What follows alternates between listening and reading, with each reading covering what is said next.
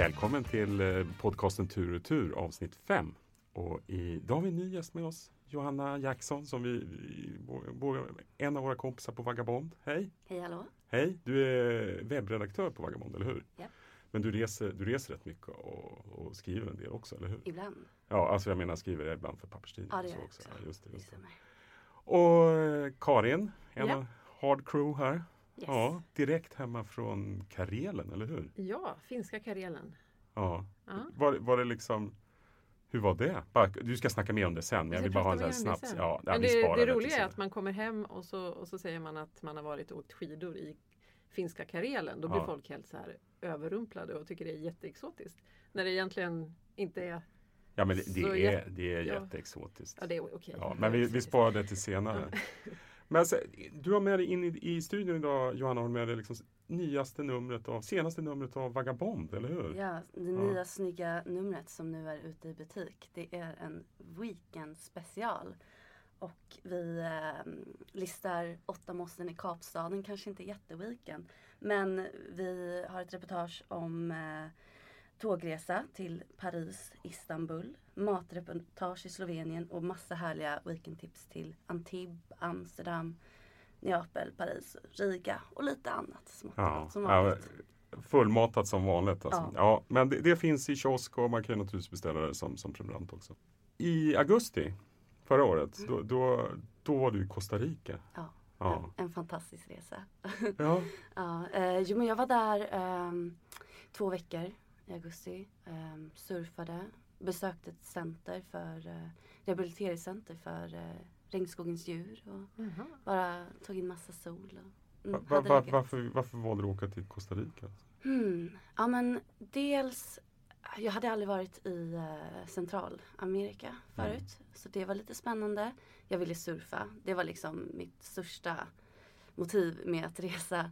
Eh, och sen så alla djuren. Jag är djurnörd och jag älskar djur. Så att, eh, Mm. och de har ju väldigt många av dem där borta. Mm. Så därför blev det Costa Rica. Mm. Hur var det att komma dit?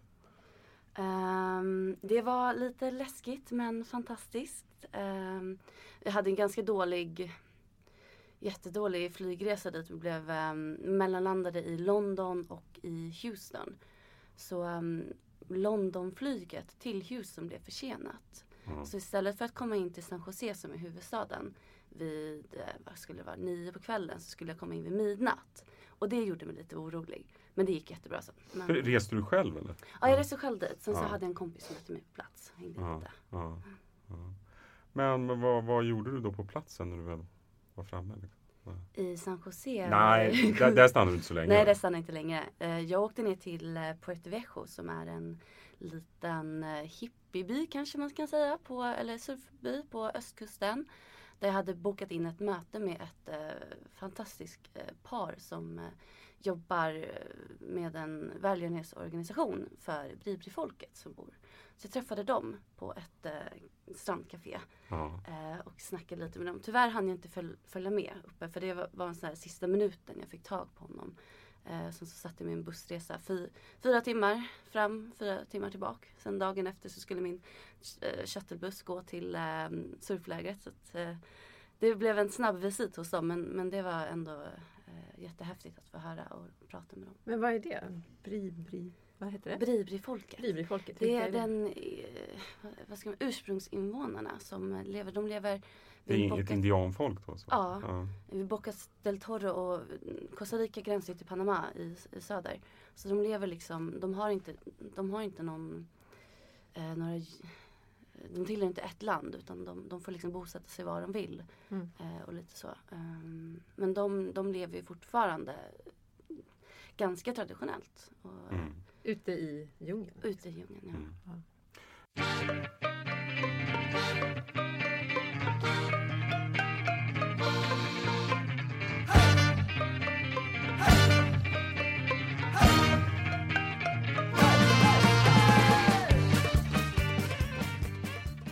Varför man åker till Costa Rica? Jag tror det är många amerikaner som åker, eller folk från USA som åker. Det är nog för att det är nära och sen så är det ett av Centralamerikas säkraste länder också.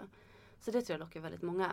Ehm, sen ehm, surf eller yoga eh, lockar många. Det är det som gäller, surf och yoga? Ja, jag tror det finns, alltså man kan ju fiska också men det kan man göra Mm. alla de där Mm. länderna. Jag eh, undersökte inte den möjligheten så mycket Mm. faktiskt. Men hur, hur, det här surfläget du åkte på, där, hur, hur funkar det och vad, vad var det för plats? Liksom? Det låg på eh, i en by som heter Santa Teresa. Eh, och det ligger på Nicoya-halvön på västkusten. Ehm, man bor där och har eh, lektioner. Eh, vi var väl kanske 12 personer i huset så det var Mm. väldigt så här backpackerkänsla. Lagade mat tillsammans och eh, ja, men surfade minst en gång om dagen. Sen så åkte vi på utflykter i, i djungeln efter surf, surflektionen var färdig. Liksom. Men det här, var, det här är på västkusten så det är Stilla havskusten alltså? Mm, Och den andra kusten, östkusten är Karibiska Havet. havet. Ja. Vilken kust är bäst för surfing? Man kan surfa på båda ställena. Okej. Eh, jag surfade inte när jag var, jag var ju så snabbt på östkusten. Men jag vet att det fanns flera eh, surfspots liksom. Så jag vet inte vad som är bäst. Jag är nybörjare också så att jag kunde nog inte Men det var, var det första gången du surfade nu eller? Nej, jag har surfat eh, några gånger förut men ganska sporadiskt och några gånger här, alltså någon timme i Biarritz och någon timme Mm. i Hawaii liksom. Men det, nu var det första gången som jag eh, tillägnade en hel vecka och tog så många lektioner. Så att, Men det här var liksom ett, vad ska man säga, någon slags, jag höll på att säga all inclusive, det kanske ger fel vibbar liksom. Men det, det var liksom en kurs där allting ingick eller hur funkade det? Liksom? ja, men eller allt ingick inte. Det var inte som det fanns någon buffé liksom. Ville man äta middag så vi hade en som en liten tavla där man skrev upp um, Liksom, det var, fanns en öppen kyl så ville man ta en cola eller en öl så kunde man skriva upp och sen så betalade man när man gick därifrån. Men lunch ingick, frukost ingick. Um. Ehm, men hur är Santa Teresa då annars? Men Santa Teresa det är en underbar liten by med jordvägar som eh, Det finns några större nu, två eller tre större liksom inhägnade retreats. Men annars så, så eh, är det ja, men små bed and breakfast och hostels och det finns en nattklubb där lokalerna också går. Det är jordgolv där. Jordgolv! Jordgolv på nattklubben! Ja, och plåttak. Där dansade vi salsa någon dag. Det var jättehärligt. Men sen så finns det också, för det, det är en väldigt så här, det som är fascinerande med, med Costa Rica är att det är en härlig, eller en härlig, men det är en mix av ehm, det gamla och sen så nya med folk som kommer från Israel eller USA och sätter upp liksom raw U-shops barer i mitt i djungeln. Man kan, eh, vi åt tortellini liksom med rödvin. Eh, på, också, Det låter kanske inte som så Centralamerika men det finns allt. det finns allt. Det finns också traditionella små hak och sen så den där ja, nattklubben den, den kändes väldigt au- autentisk. Ehm, men eh, de, jag pratade lite med, med folk som bodde och jobbade där och de har ju inte, en av de största anledningarna till att det känns så isolerat och exklusivt och bara så här härligt långt borta från civilisationen är ju att det är, det är ganska svårt att ta sig dit för att vägarna är urusla. Men nu håller de på att tänka eller liksom planera för att göra asfaltvägar. Och, eh, Men det är väl- lite dubbelt det där om man ska börja göra för, för de Ja. bästa ställena är ju ofta svåra att ta sig till. Ja, det- jag vill inte att de ska göra asfaltvägar där men taxichaufförerna och hotellägarna vill såklart det för det innebär ju mer business. Liksom. Så att, Så det var, hur lång tid tog det att ta sig dit? Från, Jag åkte eh, från- Var det nu var? Innan- jag åkte från San Jose. ja. Det är åkte huvudstaden? Ja. Ja. Eh, och ehm, det kanske tog sex timmar. Man åkte ner till eh, Punta Arenas tror jag det hette. Och så tar man en färja över och sen så tog det mm, en eller två timmar till. Men man kan flyga också. Mhm. Eh, små sådana här plan. Men, men är det så här, är det sådana vägar så att man typ sitter tre decimeter ovanför eh, sätet halva tiden? Eller? Ja, och man får hålla i sig för att man, annars slår man i huvudet liksom. Och det är stora gro gropar i, i marken och eh, man kan inte åka så snabbt. Nej, nej. Men är det billigt eller dyrt att ta sig fram Eh, i Costa Rica? ja, men, det är ganska dyrt i Costa Rica rent generellt. Eh, men det dyraste skulle jag nog säga var transporten. Eh, jag provade att ta lokala bussar och också shuttles transport. Liksom, och det, Shuttles är, Shuttles är för turister? ja, men precis för bussar. Ja. Eller ja, bussar, stora Ja, bussar. ja. Och där kanske en resa på fyra timmar kostar 80 dollar medan som Oj. de skulle ta Ja det är jättedyrt. Eh, men de skulle ta liksom lokala bussen kanske det skulle varit så här 12 dollar. Okej, stora så det- stora skillnader. Men du åkte lokala då? Eller? Ehm, nej men En samvetsfråga. Nej, en men jag, åkte, jag, jag åkte båda två. För att, nej, men, när jag var i San Jose och skulle åka till eh, lägret. Mm. Då så um, ingick transport. Eller man kunde köpa till det. kostade 50 dollar. Det var dyrt. Eh, men Men sen, bekvämt kanske. Är är det stor skillnad på de här bussarna nu? Nej men jag åkte, jag åkte till Puerto Viejo, som den där östkustbyn. Då åkte jag med, med lokalbuss. Det funkar jättebra. Sen så åkte jag också till, eh, efter jag var i surfläger så åkte jag eh, en, ännu längre söder ner på, eh, alltså inte halvön utan ett ställe som heter Manuel Antonio. Eh, och där tog jag speedboat då som kostade 70 dollar. Eh, tog en timme eh, till en hamnstad där och sen så en buss som typ tog två timmar som kostade 4 dollar. Så att det är ganska stor skillnad med Mm. Men jag, jag mixade lite liksom. Ibland var det bara enklare att, att ta de här turistservicerna. Mm. Mm. Vad, vad var liksom, du sa att det är dy- dyrt. Vad, vad, vad säger om du sätter det i nivå då med Sverige? Liksom? Vad, vad, är det, Ungefär samma. Unge- För att äta och för att äta? Vad kostar det att äta liksom, en hygglig måltid? Ja men det beror på vart man äter men eh, det som är bra också, man får ju ganska bra mat i de här små. För det finns ju mm, ganska utvecklade restauranger. Eh, eh, men en måltid kanske kan gå på 130 spänn och sen så vin med det mellan 50 och 100 kronor Mm. för ett glas vin. Så det, det är ganska dyrt. Det Men sen- på. ja. Men är det liksom västerländsk mat? Men det är eller in, turistrestaurang då, importerad mat eller är, Nej men det kan vara lo- fisk. Alltså, lokal mat? Det, det är lokal... Det finns ju billigare lokala ställen. Vi åt ju på något ställe eh, när vi väntade på färjan som var liksom, det var ett, det var ett hak Mm. eh, med, med traditionell mat. Eh, Det var rätt billigt men inte superbilligt ändå. Det är inte Okej. så att man kan liksom få en måltid för 20 spänn. Men vad är traditionell mat och Vad kostar det? Liksom? Ehm, De har en eh, nationalrätt som är lite, jag, pink, jag vet inte exakt vad den heter. men det är ris, bönor, ibland, ja men jag tror det, kanske fläsk också. Jag, jag åt inte så mycket av den maten. Vi åt eh, friterade matbananer. Okej. Det är också traditionellt. Det var supergott. Eh, och sen så empanadas kan man köpa i varje litet eh, buss. Vad är det för något? station. Empanada? Empanadas. Det, Empanadas. det är som en pirog. Eh, som de kan ha bönröra eller ost, kyckling i. Vad kostar en sån då? Den kanske kostar, ja, jag, inte, inte mycket liksom en tia eller Mm. Mm. Eh. Mm. men f- mycket flottigt salt men Mm. eh, supergott. Mm. Men du, surfa var ju huvudgrejen, eller hur? Mm. Men vad, vad gjorde du något mer? Liksom? Ja men sen när jag hade surfat så åkte jag ner till eh, nationalparken eh, Manuel Antonio som är en av många. Hela 25% av Costa Rica består ju av eh, skyddat område. Så det finns jättemånga nationalparker. Men där, eh, där anledningen till att jag valde Manuel Antonio var att liksom, det är en ganska liten park eh, men det finns väldigt många djurarter där. Så man kunde se det flesta, det, det, liksom, man kunde pricka av ganska många så här sengångare, Eh, tapir fanns inte där men eh, massa apor. Och Hur många djur såg du? Så- Ehm, de har 200 däggdjur Mm. i, noterade i Costa Rica. Jag kanske såg um, 10 stycken. Jag såg massa apor. Alla, alla apsorterna de hade såg jag. Man kan kryssa så här som man gör med fåglar. Ja, fågelskådar. Jag såg ingen tukan. Det, Vad är det? det är en stor fågel men, eller en med fågel stor- med en stor näbb. Stor näbb. ja. Ingen sån men ehm, det var häftigt. Jag såg också, kanske man inte tycker är så exotiskt men en av mina så här, favoritdjur som jag såg det var tvättbjörn. det har jag aldrig sett förut. Tvättbjörn? Ja. Är de stora eller nej? De är Ja, de som grävlingar? Som grävlingar. Ja. Och det var en som hade väldigt finurligt försökte sno en matsäck från några av turisterna som låg på stranden där. Så han var ganska fräck han.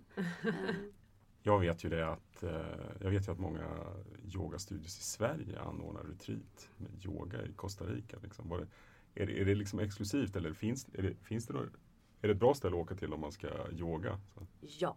Ja. Jättebra ställe. Det finns eh, hur många ställen, vart den åker så finns det fyra eller fem alltså Är det som turistställen. drivs av amerikaner då förresten? Nej, eller? inte- enbart. Men ehm, I Puerto Viejo bland annat så, så var jag, träffade jag en tjej som skulle liksom gå på yogaretreat två veckor uppe i bergen. Och Mm. den drevs av några costaricaner. eh, Eller ticos som de Mm. kallas. Ehm, men, nej men det är ett jättebra ställe om man vill göra yoga. Eh, många surfläger också, där, där jag var så hade de till exempel två yogalektioner som ingick. Så du, du, du surfar på dagen och yogar på morgonen eller, eller Ja. tvärtom? Eller? Beroende på när tidvattnet eh, kom in. Liksom. Men, nej, men det, det, jag tror de två aktiviteterna är ganska liksom, sammanlänkade. Ja, men varför, varför, just det jag tänkte säga, var, varför tror du att det har blivit så mycket yoga? För jag, jag, jag kollade på en sån här internationell sajt där man listar yoga-retreats.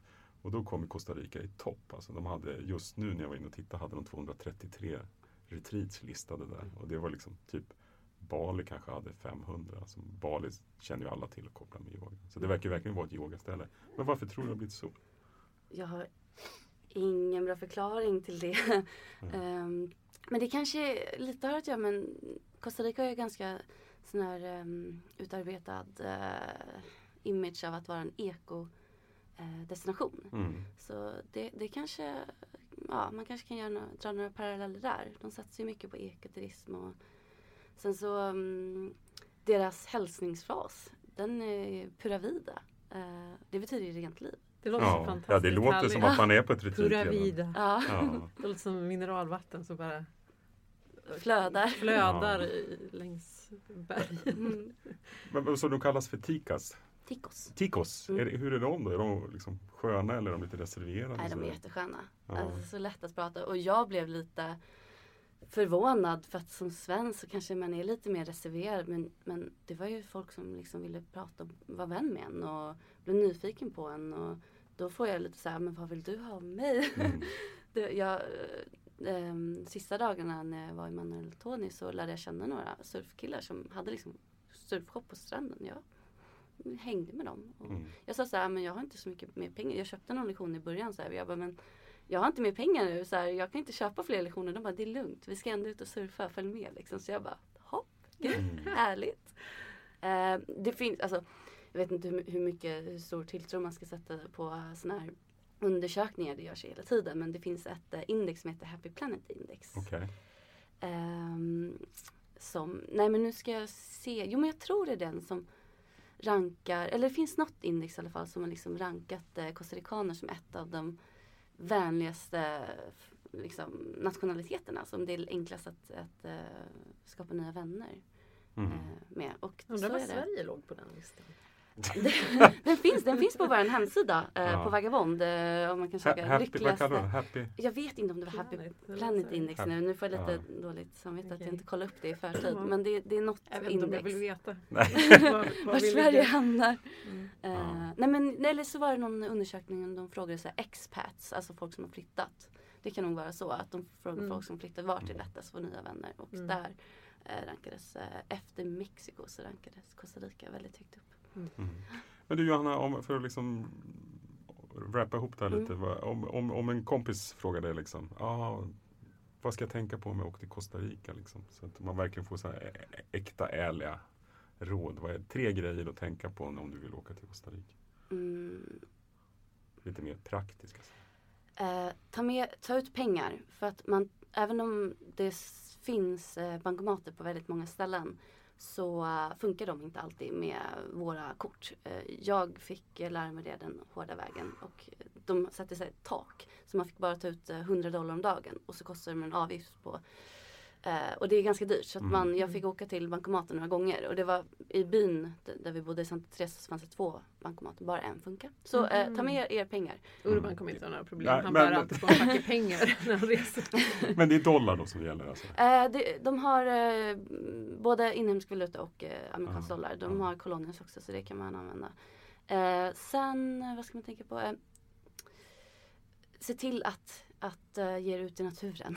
Häng inte bara på något På stranden? på Nej. stranden. Nej. Ta en vandring i, i regnskogen. Eh, Måste man ha guide då tror du? Eller kan man bara hänga runt i regnskogen Nej, man själv? måste inte ha, ha guide. Men om man har guide så är det bra att eh, skaffa sig en seriös. Eh, liksom, Hur vet man att de är seriösa? Eh, de är ganska duktiga på det, Costa Ri- rikes myndigheter att liksom lista vid de olika nationalparkerna. För det finns några, Det finns auktoriserade det guider. finns auktoriserade. ja. Och man ska alltid välja en sån då eller? Ja, om man, men man, jag tycker inte, de är ganska dyra och jag, jag använder mig inte av sådana, man behöver inte ha det. Man ser så himla mycket djur ändå. Det de guiderna kan göra, de kan berätta om inhemska växter. Det finns ju ganska många så medicinväxter också Ja. i, i Costa Rica. Så, så Ja. det missar man om man inte har med sig en bok. Ja. Och ett sista råd då? Ett sista råd, oj. Eh, nej men ehm, eh, Oj. Får jag fråga en sak? Ja. När, när ska man åka dit? När ska man åka dit? Eh, ja. Eh, jag var där på under lågsäsongen, regnsäsongen, men det gör ingenting. Du var eh, där i det- augusti. Jag var där i augusti, lika härligt ändå. Eh, regnade lite men inte så mycket. Eh, så att eh, högsäsongen är mellan eh, december och april. Men då är det ju mer folk också. Så kanske, ja, men åk under lågsäsong. Det kan bli min sista. Men hur ja. mycket regnar det då? Nej inte mycket. Det, det var några, några dagar, två eller tre, som det kom liksom störtskurar som varade i kanske en timme. Ja. Eh, Okej. Så då gömde vi oss liksom under palmerna. Det är också en upplevelse. Ja. Nej men jag, jag måste säga att jag har varit på ställen under regnperioder. Jag tycker det kan vara rätt schysst. Det är som säger, det är mindre folk och det är liksom enklare och sen det kommer ju, i alla fall i Asien så kommer det en rejäl skur och den, det kan ju nästan vara roligt att hamna i den. Ja men visst. Ja, det Ja, fräschar upp en. Mm. absolut.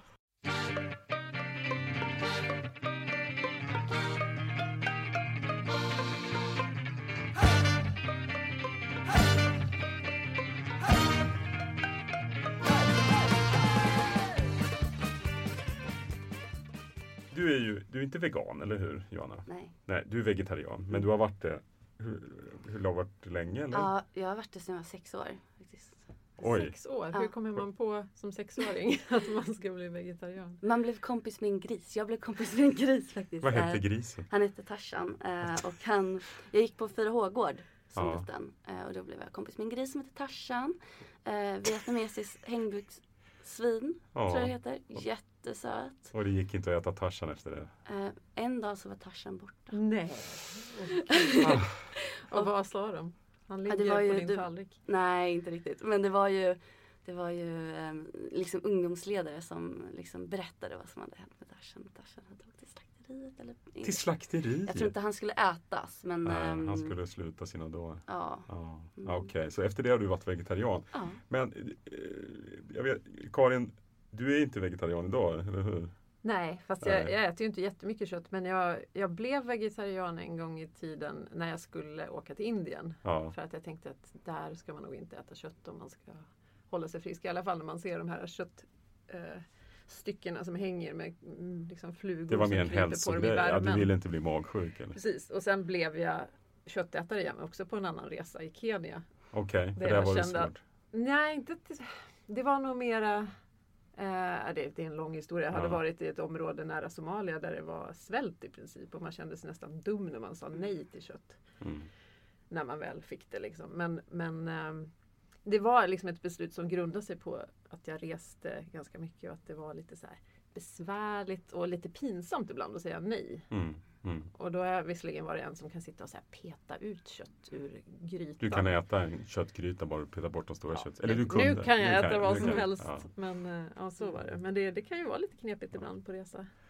Jag, jag var ju vegetarian under ett par år för några år sedan. Det var när jag var som mest hardcore yogi liksom. Så jag liksom yoga två timmar om dagen och sen då var det naturligt bara att sluta äta kött. Och, men jag älskar att åka till Asien och där tycker jag oftast det är hyfsat enkelt faktiskt att vara vegetarian. Men, men Johanna, hur, liksom, hur, har, du- har du stött, vad är det bästa stället du har varit på som vegetarian? Ska? Mm, alltså, Costa Rica var ju bra. Jag har aldrig varit i Indien. Jag längtar ju efter att Mm. åka till Indien och äta all den goda maten som finns där. Men Mm.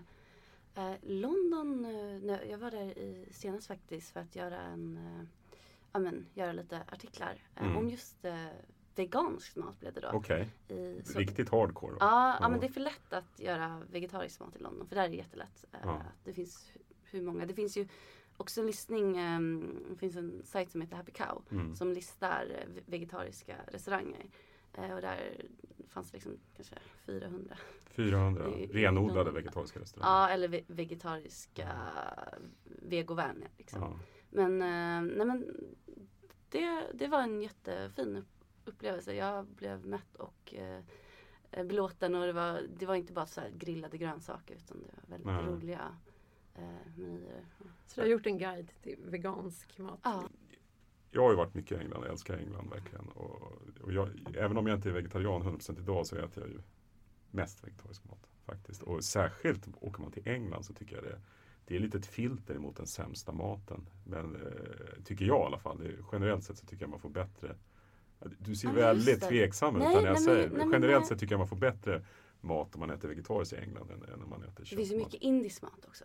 Fast Eh, den är sådär i, i England tycker jag. Va? För kött. Va? Men jag Aha. kanske har varit på fel ställe. Jag vet, Du kanske äter för mycket kött? Ja, nej men jag menar, jag, jag, jag, ni ser, nu tittar ni nej, båda nej, på men, mig här, men du har då uppenbarligen ätit vegetarisk indisk mat när du har varit i England? Ja, Ja. Också, och, och Irland också. Men det, för det tycker jag är ett säkert kort Anna, så att man kan alltid kö- köra på indiskt. Ja. Det, och, och när man flyger, då beställer jag alltid indisk mat. Eh, Okej. om det går. Alltså? Ja. ja. men, nej men när man åker med United för, eller, är du vegetarian? Nej, jag Ja, äter bara indisk mat. Nej men Ja. om man åker eh, över Atlanten så Ja. finns kan man välja så här, alltså, Då väljer man vissa efter religion flygbolag, eller? Ja men kosher, Ja. indiskt. Ja. Och då brukar jag alltid välja indiskt. Okej. För den Ja. maten tycker jag är Ja, godast. men och så det- får man den Ja. först också. Eh, Karin, Du har varit mycket i Indien, eller hur? Eller kanske inte mycket? Nej, inte du har mycket. varit jag har varit där en gång. Ja, du har varit där jag en gång. runt i Ja. nio veckor. Ja, jag, jag, jag har ju varit i Indien ett par gånger och eh, jag menar där är ju, där är ju särskilt om man, eller speciellt södra Indien, då är ju vegetarianism normen. Mm. Mm. Där står ju när en restaurang är köttrestaurang. Det står inte när den är vegetarisk. Det står liksom non-vegetarian. Mm. när den serverar kött. För det, det, det. Och, och jag menar, ja men du ska ju åka dit. Om inte, ja men det Ja. finns ju massa anledningar varför man ska åka till Indien. Men, Mm. men eh, som vegetarian har man det ju väldigt enkelt och väldigt god mat. De håller dessutom på att få någon slags status som så här klimatvänligt matland. Bara för att de inte äter kött. De, Ja, nej, ja. de äter ju inte ko. Eller, nej, nej, nej. Det- Fast de har ju mycket kött. kor.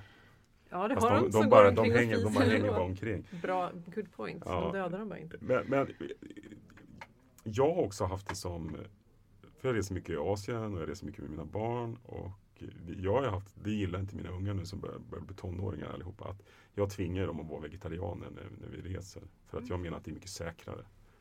Mm. Vad tycker de om det? Nej, alltså min, min äldsta son som är 18, han, han, han håller på att bli vegetarian nu, känns det som. För han är väldigt så, miljömedveten. De and, mellansonen är ju väldigt han, mycket kött. Så att han, och han, han kom, efter vad jag varit ute två veckor så brukar jag liksom Okej då, ät kött då. Mm. Men det är på egen risk. Men, men och det, jag ska säga att sen jag började liksom den stilen att bara äta vegetariskt när jag är i Asien så, så har jag nästan aldrig varit magsjuk. Mm. För att jag, men ni vet, man har ju varit på de här matmarknaderna. Ni har ju sett dem, Mm. Ja. eller? Där det ligger så här ruttnande köttbitar i flughav värmen. Mm. i värmen. Och har man sett det två, tre gånger eller bara liksom, även i så rätt utvecklade länder, Malaysia, man är på någon marknad där, där de bara har kycklingar. Då känner man att nej, det går inte att äta mer kyckling på den här resan. Att, Å andra sidan kan jag tycka att liksom äta kyckling när man är i ett land där de springer fritt bakom någon bod Ja. och så går de runt och bara bryter nacken av dem och, och lagar till dem så känns det ju bättre rent etiskt än att köpa kyckling här i Sverige. ja. Men om vi tar, liksom, vad är, vad är liksom största utmaningen du har råkat ut för som vegetarian då Karin? När du, när du riktigt var riktig När jag vegetarian? var riktig När du- vegetarian. För du reser ju så pass mycket liksom. Du måste ju ändå haft, det måste man, Ehm, måste ju ändå hamnat i situationer. Ja, nej men det var väl när jag var eh, på Transsibiriska järnvägen. Ja. Och de har, då åkte jag någon slags lokaltåg. Man beställer, beställde en resa från Moskva till Ulaanbaatar och sen var vi där Ja. i Mongoliet ett tag och sen vidare till Beijing. Och då, då är det inget turisttåg eller vad man ska kalla det för. Så att, eh, då i alla fall var det ju liksom en, en restaurangvagn som tillhörde landet man var i för tillfället. Mm. Och den ryska vagnen den var ju lite svår att kommunicera med. Ja. Babushkan med stor permanent och eh, guldtand som varje dag satt vi inne i, i restaurangvagnen och eh, liksom försökte få henne att, eh, att sälja en hamburgare utan burgare. Vi ville bara ha brödet. För det fanns nästan ingenting att äta. Men du, Och hon, bara, kunde inte "Njet, göra det? Nej. Njet, Vi, går inte med på det. Men kom det fram då? Tror du att eh, hon förstod liksom? Jag, jag tror det. Ja. Hon var bara så, Nej. du vet, hur- hon, var, hon var nästan så här ocharmigt charmig var hon så att vi älskade henne för att hon var så jävla sur och tvär. Mhm. Men, så det var ju en upplevelse i sig. Men eh, eh, räddningen då var väl eh, snabbnudlar som vi hade med och så finns det en samovar i varje Alltså med hett vatten i varje vagn. Ja. Så man kunde gå och göra sina nudlar Plus att man kom fram ibland till plattformar i Sibirien där det stod folk och väntade. Mitt i natten kunde det vara. Så gick man ut på stationen och så står det liksom en gammal tant med, med en påse rivna morötter och ett kokt ägg och Mm. säljer liksom det hon hör. Och som känns lite sorgligt för att hon har liksom gått ut mitt i natten för att sälja det här. Men, men ehm, det var det vi Det, man, åt. så att det, Ja. man, man, man överlever ju alltid men det, jag, jag tycker oftast nästan haft svårare i Sverige faktiskt. När jag rest omkring. Det är bara varmkorv när man Nej stoppar. men jag menar ärligt talat, i, i, man tycker, om man bor i Stockholm då som vi gör alla tre här. Då är liksom, här finns det ju alltid schyssta restauranger och bra vegetariska. Det finns massa, jag kan, jag kan räkna upp tio bra vegetariska restauranger här. Men alltså hamnar man liksom i Säffle eller Åmål eller, eller liksom, ja, även Grums. Ja, det, det har kanske blivit lite bättre. Då är man ju hänvisad till pizza. Alltså. Och så blir det mycket sån här äh, Jaha, jag- äter väl bara potatis då? Eller liksom Ja. jag äter sallad. Det har jag gjort så många Så- gånger. Side orders. Ja. Men, men sen. Så du, du nämnde Ryssland här, för att jag vet jag har ju varit i Sankt Petersburg och sen eh, och, och varit liksom beställt en vegetarisk soppa. Som det Ja. naturligtvis är. Och då, då var jag liksom inte vegetarian, men jag hade ändå beställt en vegetarisk soppa. Och då var det kött i den.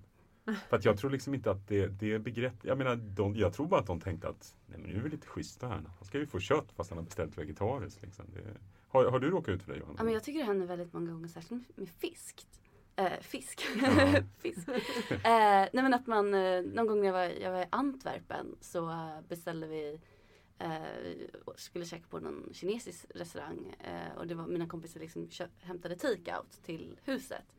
Så de hade beställt vegetariskt till mig, ja nej då var det ju fiskgryta. Eh, gryta. Aha, så de räknar det som Aha. vegetariskt? Ja, och jag vet att flera gånger har jag fått frågan så här, jaha okej, eh, vegetariskt, eh, men fisk funkar va?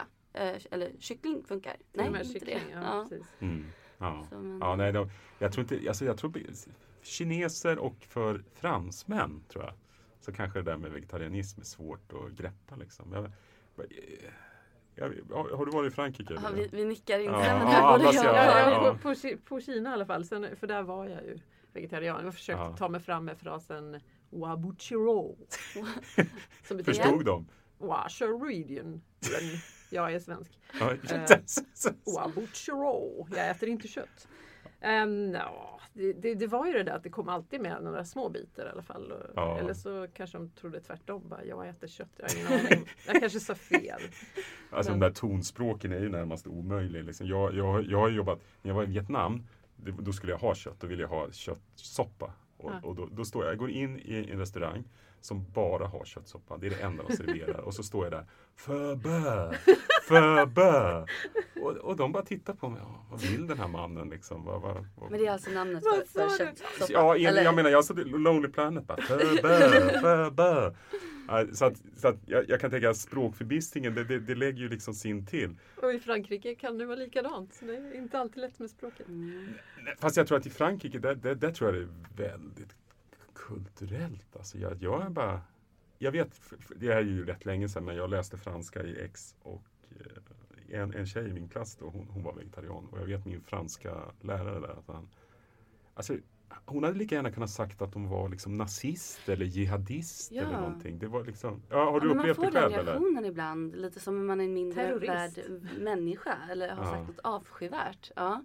Alltså i Frankrike. Ja. Eh, jo men det känner jag igen.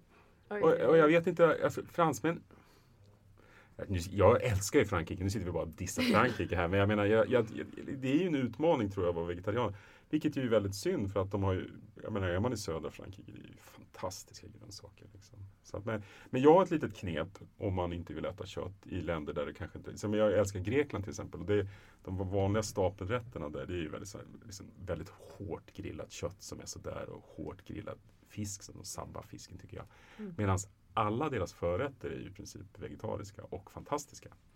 Jag, Inte jag, bara grekisk sallad vi pratar Nej, nej jag, jag vet inte, grekisk sallad, jag vet inte om det är en förrätt Nej, i Grekland ens. Men det den, är ju helt så. otrolig. Det, det, man kan ju ta en varje dag utan att man blir trött på det i och med att det är så goda grönsaker. Men nej, men de har ju liksom olika typer av små grönsaksrätter och inlagda auberginer och allt konstigt det är. Liksom. Så, och, och då kan man bara beställa in två, eller, det beror på hur hungrig man är, två eller tre. Mm. Eh, För det, det är oftast ganska billigt de här grönsaksrätterna också. Och då, då, då får man ju, tycker jag, en tro, alltså i Grekland så är det så otroligt mycket godare att beställa in tre grönsaksrätter än något så här söndergrillat kött. För jag vet inte riktigt vad de gör med kött. Jag, eller så har jag bara haft otur. Eh, Jag, jag har aldrig ätit något gott kött i Grekland. Men jag har säkert att det, går- det går säkert att få tag på. Inte jag heller. Men eh, vad, vad, vad, ska man, vad, vad tänker du att man ska tänka på? Alltså om, man, vad, för, om, man, om man reser till nya länder och sånt. Hur, hur, hur tänker du? Är det, nå- är det något du går och oroar dig för? Eller du bara kör liksom? Eller det är så van, det är din livsstil liksom. Jag var kär, men jag är ganska, kanske inte den bästa auktoriteten på så här, hur, hur klarar man sig som vegetarian? För jag är ganska kräsen också. Ja, så det det, handlar inte bara om att det inte ska vara kött. Nej. Nej, alltså när jag var i, i Japan så äh, hälften av måltiderna jag åt det var små um, ris och nori trekanter som jag köpte på 7-Eleven. Eh, men jag är ganska nöjd med det. Alltså jag jag Ja. åker ju till, det är synd, man går ju miste om mycket såklart. Alltså, jag skulle vilja kanske prova att uh, sashimi eller så när man är där som det är Mm. alltså, stark eh, rätt. Det är ju eller det liksom. som är, är det tråkiga. Ja. Om man ska uppleva matkulturen. Och Ja. inte kan. Så att säga. Men, eh, nej men eh, vad, vad ska man göra? Eh, istället för att försöka lära sig att eh, säga få bö. Ja. Eller wabuchiro. Ja, så kan man skriva. På, eller man kan, man kan be någon skriva en lapp åt en. När man, eh, ibland så, får, så pratar inte alla människor engelska eller nå- något språk. Ibland så Mm. kan man inte kommunicera med varandra. Så när man väl hittar någon som man kan kommunicera med då brukar jag be dem skriva lite, eller brukar jag gjort det några gånger nu, brukar be dem skriva lappar åt mig. Jag Men- hopp, man får ju lita på att de Men blir det bara en lapp där det står bara jag äter inte kött eller är det en liten förklaring? Jag, att jag, Ja, när jag, jag var sex år buddhist. så träffade jag Ja. Tarzan. Och sen Lite mer säga hej, eh, jag äter inte kött, ingen Ja. fisk heller, tack så mycket. Och så men då går du ju miste om alla de här små, du vet när du ska göra charader om olika djur. Ja, det här äter jag inte. Okej? Hoppande kanin, Ja, Ja. nuffande gris. ja nej men det, det har varit rätt smidigt ändå att göra så. Och, men sen ska man också göra research liksom vilka, för ibland så finns det ju traditionella rätter som är helt vegetariska. Så Mm. det kan man ju också Det finns väl i nästan research alla länder. Jag tänkte på Ryssland där. Det finns ju massa vegetariska rätter egentligen. Absolut, men inte, Ja. inte hos babusjkan Nej, på tåget. ba- babusjkan var inte, de är inte alltid så samarbetsvilliga, de här gamla forna Sovjetunionen-länderna. Kan säga. Har ni varit i Argentina någon av er? Nej. Nej. Då tänker man ju kött. Ja, det, där tänker jag att det kan bli svårt. Mm. Men ja, jag vet en, en vad heter den? Respodd? Vad heter den? Med Sandra? Vad heter Ja, just det. Respodden. Res, respodd. En av, en av mina, ja, våra ska vi säga, du, du gillar också den Mm. Karin. En av favoritpodden heter Respodden och då är det en tjej som heter Sandra som åker omkring och hon är vegetarian. Men hon beställer in stora köttbiffar när hon är i Argentina. Hon bara, och det var, hon bara, det är jättegott. Öppen, ö, Men hon verkar, men hon, jag tror inte det är bara någon, någon front att hon har att hon är vegetarian utan hon bara tänker nu när man är i Argentina så ska man äta kött. Men det, Men det, är det kanske beror på varför när man är vegetarian. Alltså det är ju väldigt Ehm. svårt. När jag började så var det lite så här att nu, jag tänkte verkligen att okej om jag ska kunna säga ja när folk frågar mig, när folk bjuder in mig när jag är ute och reser och så, där, Mm. så måste jag liksom vänja mig vid att äta kött. För att jag, det, det var verkligen så jag tänker bara kroppsdelar och någon slags Ja, Äckelkänsla. Men jag ser ju Tarzan framför mig. Varje, fortfarande. ögon. fortfarande. Eller om det är en ko så ser jag liksom en så här rosa mula. Jag ser. Tarzan också nu. Jag Ja. ser honom. ja. Nej men det där är väl Så, att för Så mig det kommer är aldrig så- hända Det du- kommer nog, jag ska, man ska aldrig säga aldrig men Nej. jag tror att Alltså skulle man vara i Kenya eller något Somalia eller något ställe där det är verkligen Det skulle vara extremt oartigt och opassande att säga nej. Då kanske jag skulle äta. Men Fast- finns det val så skulle jag aldrig. mitt första kött jag åt det var ju på ön Lamu i Kenya. Mm. Har ni varit på Lamu? Nej. Eh, det finns bara åsnor på Lamu.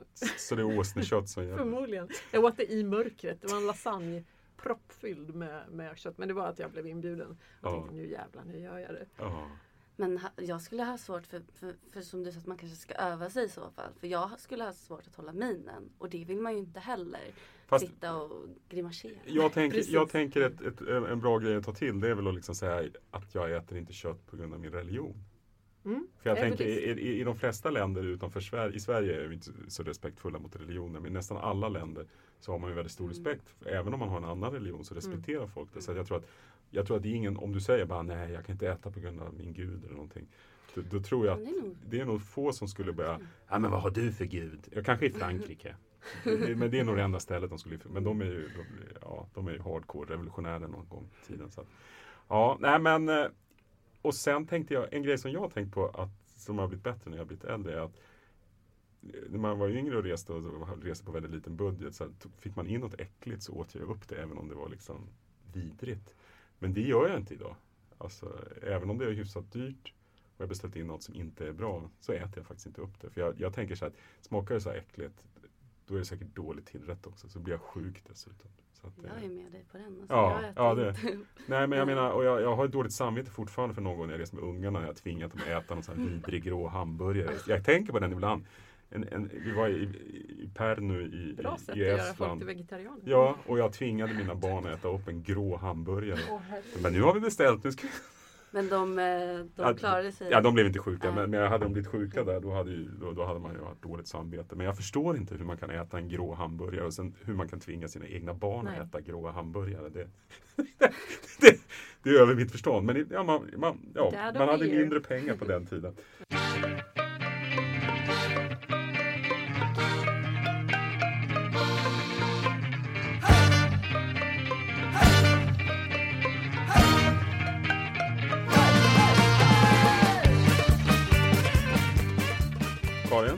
Ja, du, du är liksom kille. Kylle, Kylle. Ja, ja. Du är direkt hem, eller direkt, nu är det några dagar sedan. Från, från Ja, finska Men jag, jag blev ju jetlaggad. Alltså, det är ju Du en blev timmes det? skillnad. Man känner av den jag där timmen. vaknade en timme tidigare. På riktigt vaknade jag en timme tidigare än jag brukar. Men du var inte så länge Och så i Finland? längtade jag till bastu. Jaha, ja, Nej men fem dagar var jag borta. ja. Ja nej men det, ja precis. Varför åkte du till Karelen av alla ställen? Därför att jag skulle åka skidor mellan värdshus i norra Karelen som är ett landskap kan man säga. Vad vi säger norra Karelen, vad ligger det i höjd med ja, där vi svenska var, städer ungefär? Där vi var, det är i närheten av en liten stad som heter Nurmes och det ligger ungefär på höjd med Umeå. Så det är så pass långt Och så norrut? bara österut, österut, Ja. österut och så ganska nära ryska gränsen förstås eftersom Ja. Karelen sträcker sig över både Finland och Ryssland. Ja. Numera, eller Ja, sen, ja, sen andra världskriget kan man väl säga. När Ryssland eh, tog en stor bit. Ehm, ja, och så och skulle vi åka skidor, alltså längdskidor mellan värdshus. Med full packning då förstår jag, eller nej? Nej, det var så lyx, eh, lyxigt värre. Det här tycker jag är någonting som, som fler borde starta. Alltså, att man bor på värdshus, äter maten, det var fantastisk mat. Och eh, jag var ju där med en vegetarian och hon klarade sig också. Vad, Eh. vad fick man äta då? Ehm, ja, dels så var ju de, eftersom hon visst, de visste att hon var vegetarian så, så gjorde de ju speciella liksom, Lyxigt, grönsaksbiffar och sådär. Men sen var det ju alltid mycket sallader, mycket såna här eh, rotfrukter av Mm. olika slag. Men det var traditionell mat då? Eller? Ja.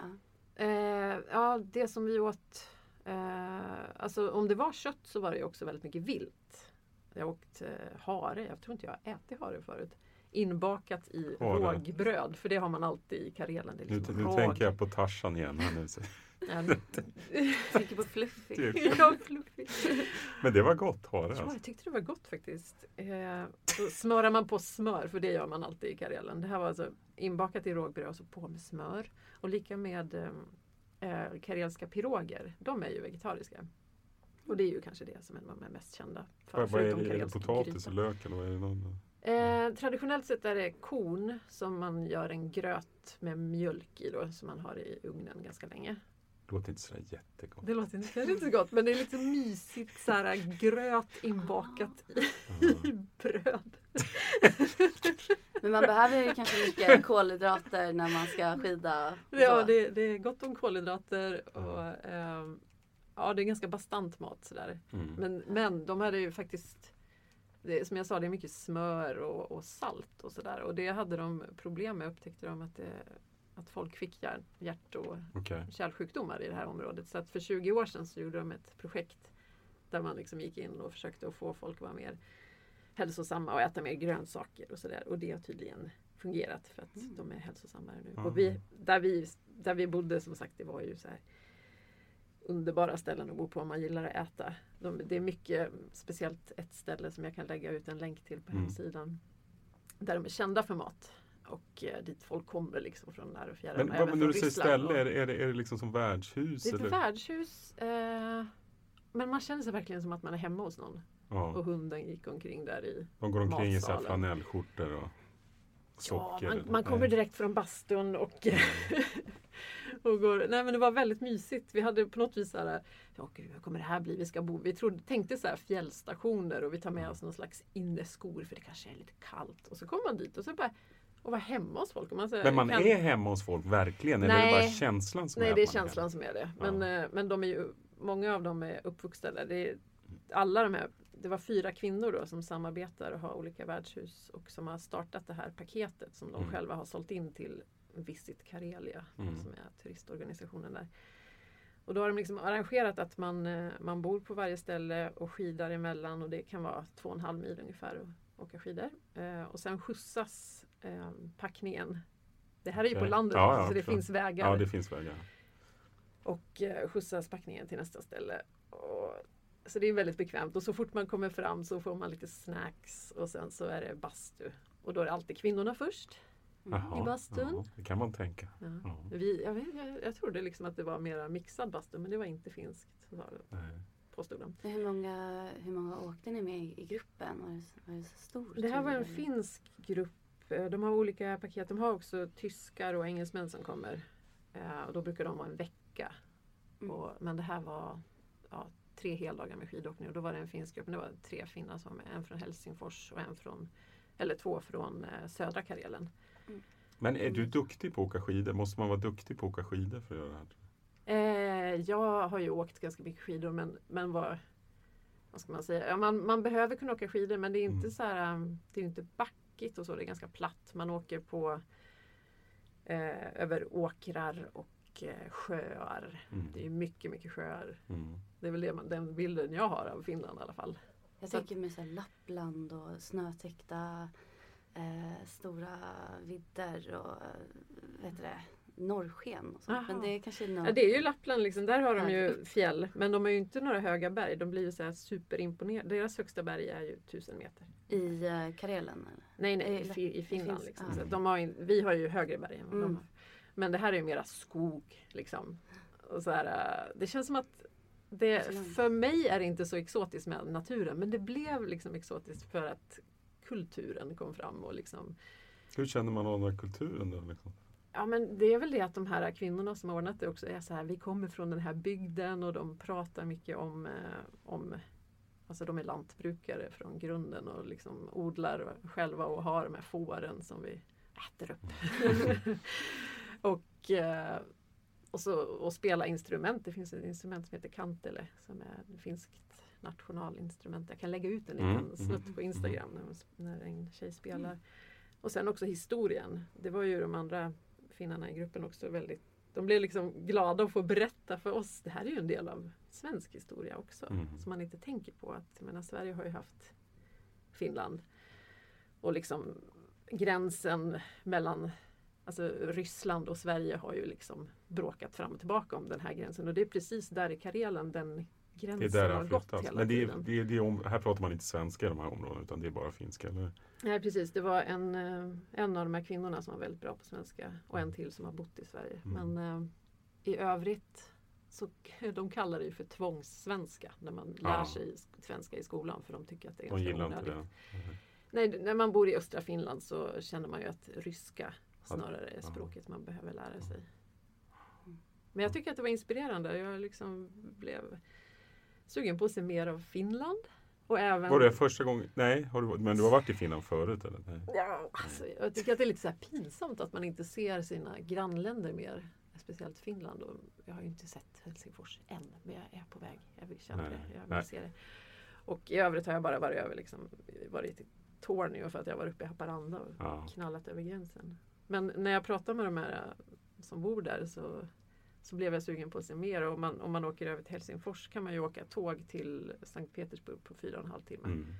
komma in i Ryssland och då kan man ju komma till den här ryska delen av Karelen Mm. som har varit finskt och som de alla, alla har någon slags nostalgisk syn på Karelen i Finland eftersom det var en sån stor folkförflyttning från Karelen i, i och med andra världskriget. Och de är utspridda nu liksom och längtar tillbaka till sitt Karelen. Ja, Viborg måste ju ha legat i Karelen. Ja, ja det ligger jag, ju i ryska Karelen. För jag, det var ganska länge sedan men då var jag i Viborg. Ja. Och jag, tycker, men jag tyckte det, jag var i Sankt En Petersburg. gammal svensk stad kan man säga. Ja, det, det, det kan man ju säga också. Men jag tyckte, jag tyckte det var rätt för det var ganska smidigt att ta sig från Sankt Petersburg till Viborg. Mm. Men jag tyckte det var rätt sorgligt att komma dit. För det var, jag såg att det här i grund och botten är en jättefin liten stad.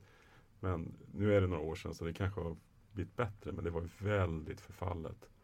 Ja. Alltså man ser, det är liksom här, det var ju få, få byggnader som var yngre än 1940 skulle jag tippa. Men, men det var väl ingen som hade gjort något med dem. Som är det fint då? Ja, alltså jag skulle säga att nu är det ett tag sedan, men, men det var, jag tyckte att det hade varit fint. Om man, det enda byggnaden jag var där som var upprustad, det var någon bank. Då, som de hade väl liksom, så att, och då kände jag, sen var det mycket finska turister som kom med bussar där. Och man kunde dricka lappinkulta på den lokala baren där. För det var, jag menar, det var mycket fint. Det var säkert sådana som har sina rötter där också som kommer dit och tittar. Ja men precis. De pratar ju väldigt ja. nostalgiskt om, om Viborg och eh, det finns ju till och med en organisation i Finland som vill köpa tillbaka hela Karelen av Ryssland och de har haft möte med. Putin Ja, för något år sedan. jag tror inte han kommer sälja. Nej, Men- men, men- det är också det att det skulle ju kosta, eh, när man pratar om, de pratar om Viborg också och tycker så här. De tycker att det är, det är häftigt för det som ett museum. Man kan se, Mm. där rivdes, revs ingenting under 60-talet och byggde nytt Mm. som man gjort Mm. överallt annars. Utan det är liksom bevarat men, men inte upprustat. Mm. Men den, den, ja, Jag jag tänkte säga, skulle ni skulle du rekommendera att åka till Viborg på en weekend? nej, nej, nej, det kanske jag inte skulle göra. Nej, det, alltså, Det är så här chock tourism. Ja, ja det, nej det skulle jag inte göra. Men om man är en vecka i Sankt Petersburg så visst, då kan man ju ta ett lokaltåg bara. Då, det, det, det, skulle jag, det skulle jag kunna rekommendera. Om man är Fast det är ju liksom det här med att åka till ställen som är vackra, det är ju en sak. ja. Men det är också det är spännande att se bara. Liksom. Ja, tycker jag ju- älskar hela jag, om jag, jag har inte riktigt kommit ut med det här än i podden, men jag är ju en sån här Östeuropa-romantiker. Och jag, har, särskilt när jag var yngre så undrade jag varför sitter jag och åker till konstiga små städer i Östeuropa? Men jag kom, för mig, nej men det är en tidsmaskin. Ja. Sen, och sen är det nästan då när man har varit i de här stora städerna som Prag och, och, och Bu, Bukarest höll jag på att säga, det var inte det jag menade, Budapest menar jag. Mm. Där, där har ju utveck, där även då för länge sedan så hade utvecklingen gått så mycket snabbare där och då var man nästan såhär, nej men det här är inte det jag är ute efter. Bara, Det är som hemma. nej men det ska inte finnas någon McDonalds, då, då, då, då har man hamnat snett. Mm. Och men jag tror att Finland tror jag definitivt är ett underskattat turistland. Jag vet inte. Jag har, tänkt, jag har så länge varit på väg att åka till Finland men hela, all vår turistindustri den är ju liksom riktad på att vi ska åka typ till Spanien. Ja. Och allting är ju, trots att det kan ju inte vara så, var det besvärligt att ta sig dit till Karelen? Eh, besvärligt behöver inte vara. Det finns ganska mycket flygplatser visar Ja. det sig. Men eftersom vi var snåla så, tog vi tåget. Ja. Alltså, eh, vi åkte ju flyg till Helsingfors och sen så tog vi tåg till Kuopio. Man kan åka till Kuopio Ja. eller Joensuu som ligger, det är två städer i norra Karelen. Och sen buss. Alltså det tog fyra och en halv timme tåg och sen Det låter som en ganska timmars- lång resa här. Jo, för det är mycket väntetid emellan också. Det var inte så här att det gick i ett liksom. Så att man fick sitta ett tag i Kuopio och titta på folk och dricka kaffe. Ka kaffe. De dricker ju mycket kaffe. Ja, De största konsumenterna i världen av kaffe. ja. Eh, och sen två timmars bussresa till Nurmes och sen eh, en halvtimmas taxi. Så att det kändes som att man Sammanlagt av att från, från dörr Nej, men till det var dörr? ju 13 timmar. Typ. Nej, från Ja. dörr till dörr. Ja, ännu mer kanske. Det är ju exotiskt. Då. precis. Man kan komma Då väldigt är det exotiskt. 13 timmar. Det tar bara sex timmar till Dubai. Det här är mycket mer exotiskt. Men sen när du åkte där skid, var det ett paket eller, eller var det ni som satte ihop det här? Nej, det var liksom? ett paket. Ja. Och det finns på tre Med ställen i mat och Finland. allting? Eller, eller? Ja, precis. Ja. Och boende och bastu. Jag älskade bastun. De, det var verkligen seriöst. Man har fryst in eh, såna här lövruskor som man plockar från hängbjörkar vid midsommar ungefär. Då är det lagom att, plocka dem och sen fryser man in dem för att, så att det ska hålla sig. Mm. Och, så, och så tog de fram det ur frysen och la det liksom i en balja med vatten som man har med in i bastun och sen så sitter man och slår sig lite sådär. Men varför gör man det? Det är skönt och så luktar det gott. De hade även så här torkade björklöv som man bara lägger i vattnet som man sen slänger på, Mm. kastar på aggregatet och då luktar det verkligen så här bara löv. Och så. Man hör ju att Karelen ändå har liksom tagit ett grepp om det. Ja, det är någonting. Det är någonting. Jag vet inte. Det, det, men det kändes lite... Men, men skulle, tror du, nu har ju du varit där på, nere i vintertid, men, men tror du att vad, vad skulle man göra om man åker dit på sommaren tror du? Ja, i det här fallet där de är så har de ju ett paket för det också och då paddlar man mellan. Ah. Eh, det är ju så här långsträckta sjöar. Man, man får paddla och cykla men de är ju så schyssta så att de liksom Okej, man cyklar då är det landsvägar. Sen så kommer man till en sjö, då väntar en kanot. Och så paddlar man. Det är väldigt Ja. lång, långsträckta sjöar. Eh, en av Finlands största sjöar som man åker på också. Eh, och sen när man kommer till någon väg igen, då, då är de där med cyklar och så cyklar man. Så Men nu, har du, nu, har nu, nu, nu, fick, nu fick du med mig här. Det var här så liksom, där, skidåkning tyckte jag verkar tufft där, att hålla på och åka där. Man inte är så bra på att åka skidor. Liksom. Men det där Ja. låter ju toppen. Det var vä- väldigt gulligt så här också att när, man, ja, när vi åkte skidor så stannade man längs vägen och gick in hos något äldre par, pensionerat Inte helt lantbrukarpar. random eller? Helt random! Idag tar vi de här.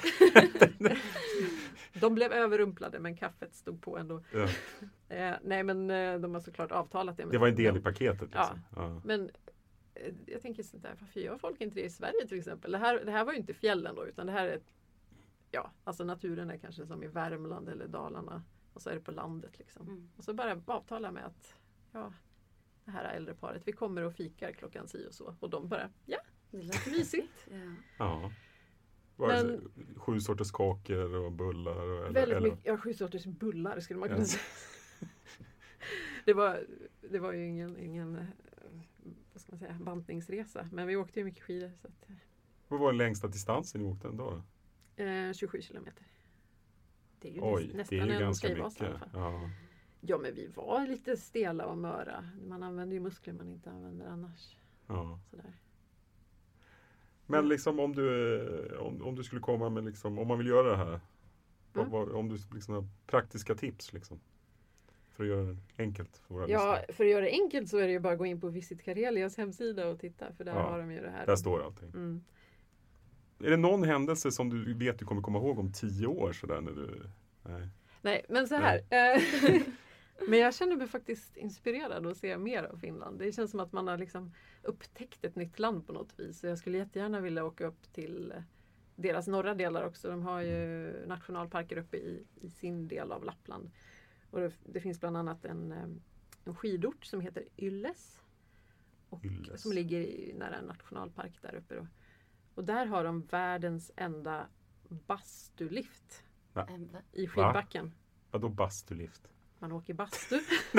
Vad du menar att man sitter och bastar där? Sen, sen går man ut och åker naken och skidor eller? Nej. Ja, det skulle inte förvåna mig. Nej men de har i alla fall en, det är en sån här gondollift och, eh, så att man kan börja på toppen, åka ner och åka upp och så sitter man och bastar. Nej, man bastar bara. Man, man kombinerar inte skidor och Nej, bastu. men jag Nej. vill att det skulle kunna vara Ja. så. så det, det är inte omöjligt. Tror jag. Men hinner man gå, gå ut liksom när den vänder och slänger sig i snön eller? Nej det vet du, du har inte vet Men, jag. men jag hoppas på det. rekommenderar inte att öppna och hoppa ut när man är för högt upp. Nej, kanske inte. Ja. Ja, bra. Men nu vill i alla fall jag åka till Finland. Det vill jag innan också, men nu vill jag Ja. ännu mer. Så att, Och eh, naturligtvis finns det ju liksom södra med, med skärgård och sånt där också. Så Ja. det vara kul att se. Ja, så. Och så fyller de 100 år i år. Det är ju lite firanden om det, alltså som självständigt land. Tror du att man kommer få se Lordi och sånt där då? Eller? Det är inte omöjligt. Nej, nej. Ja. nej men det, det finns ju en del bra musik i Finland faktiskt. Så. att- Ja, vad härligt. Men eh, jag, tror vi nöjer oss för det idag. Och en liten nymodighet för det här avsnittet är att numera har vi faktiskt en e-postadress. Så, Oh. ja, så vill ni komma i kontakt till oss så är det hej at turoretur, inga konstiga streck eller någonting, .com, det är viktigt, inte se. Alltså, alltså. Hej at turoretur.com och gå gärna in på vår hemsida som har samma då, turoretur.com för där, där lägger vi upp länkar eh, till, till saker vi har pratat om och man kan hitta tidigare avsnitt. Alltså, men, eh, nu vet inte jag hur ni har lyssnat på det här eh, men, men vi, numera så finns vi nog i de flesta vanliga podcastappar och sånt så det är bara att söka på tur och sen så, så här konstigt och-tecken, ni vet den här lite kring, kringlan. nästan. Ja, någon slags konstig åtta och tur och retur så, så, så hittar ni dem på de flesta ställen numera. Och så finns vi på Instagram och lägger upp bilder. Det blir lite Karelen-bilder. Kan vi kanske få några Costa Rica-bilder? Ja. Så att det, det, Vegetarianbild eh, Ja. bild på Tarzan kanske. Nej, han, han, Han är finns död inte. för länge sedan och begraven. Ja. Nej, men vi, vi, vi- försöker alltid lägga upp bilder på Instagram som, som, som handlar om samma som den senaste podden. Liksom. Så att, eh, Och då är så- det tur understreck o understreck retur. Just det. Så att, eh, och vi finns också på Facebook. Så det är bara sök tur och retur så hittar ni oss där också. Så ni inte missar någonting. Men eh, ja, vad kul att ni var med. Tack för att ni kom idag. Tack, Hej. tack! Hej.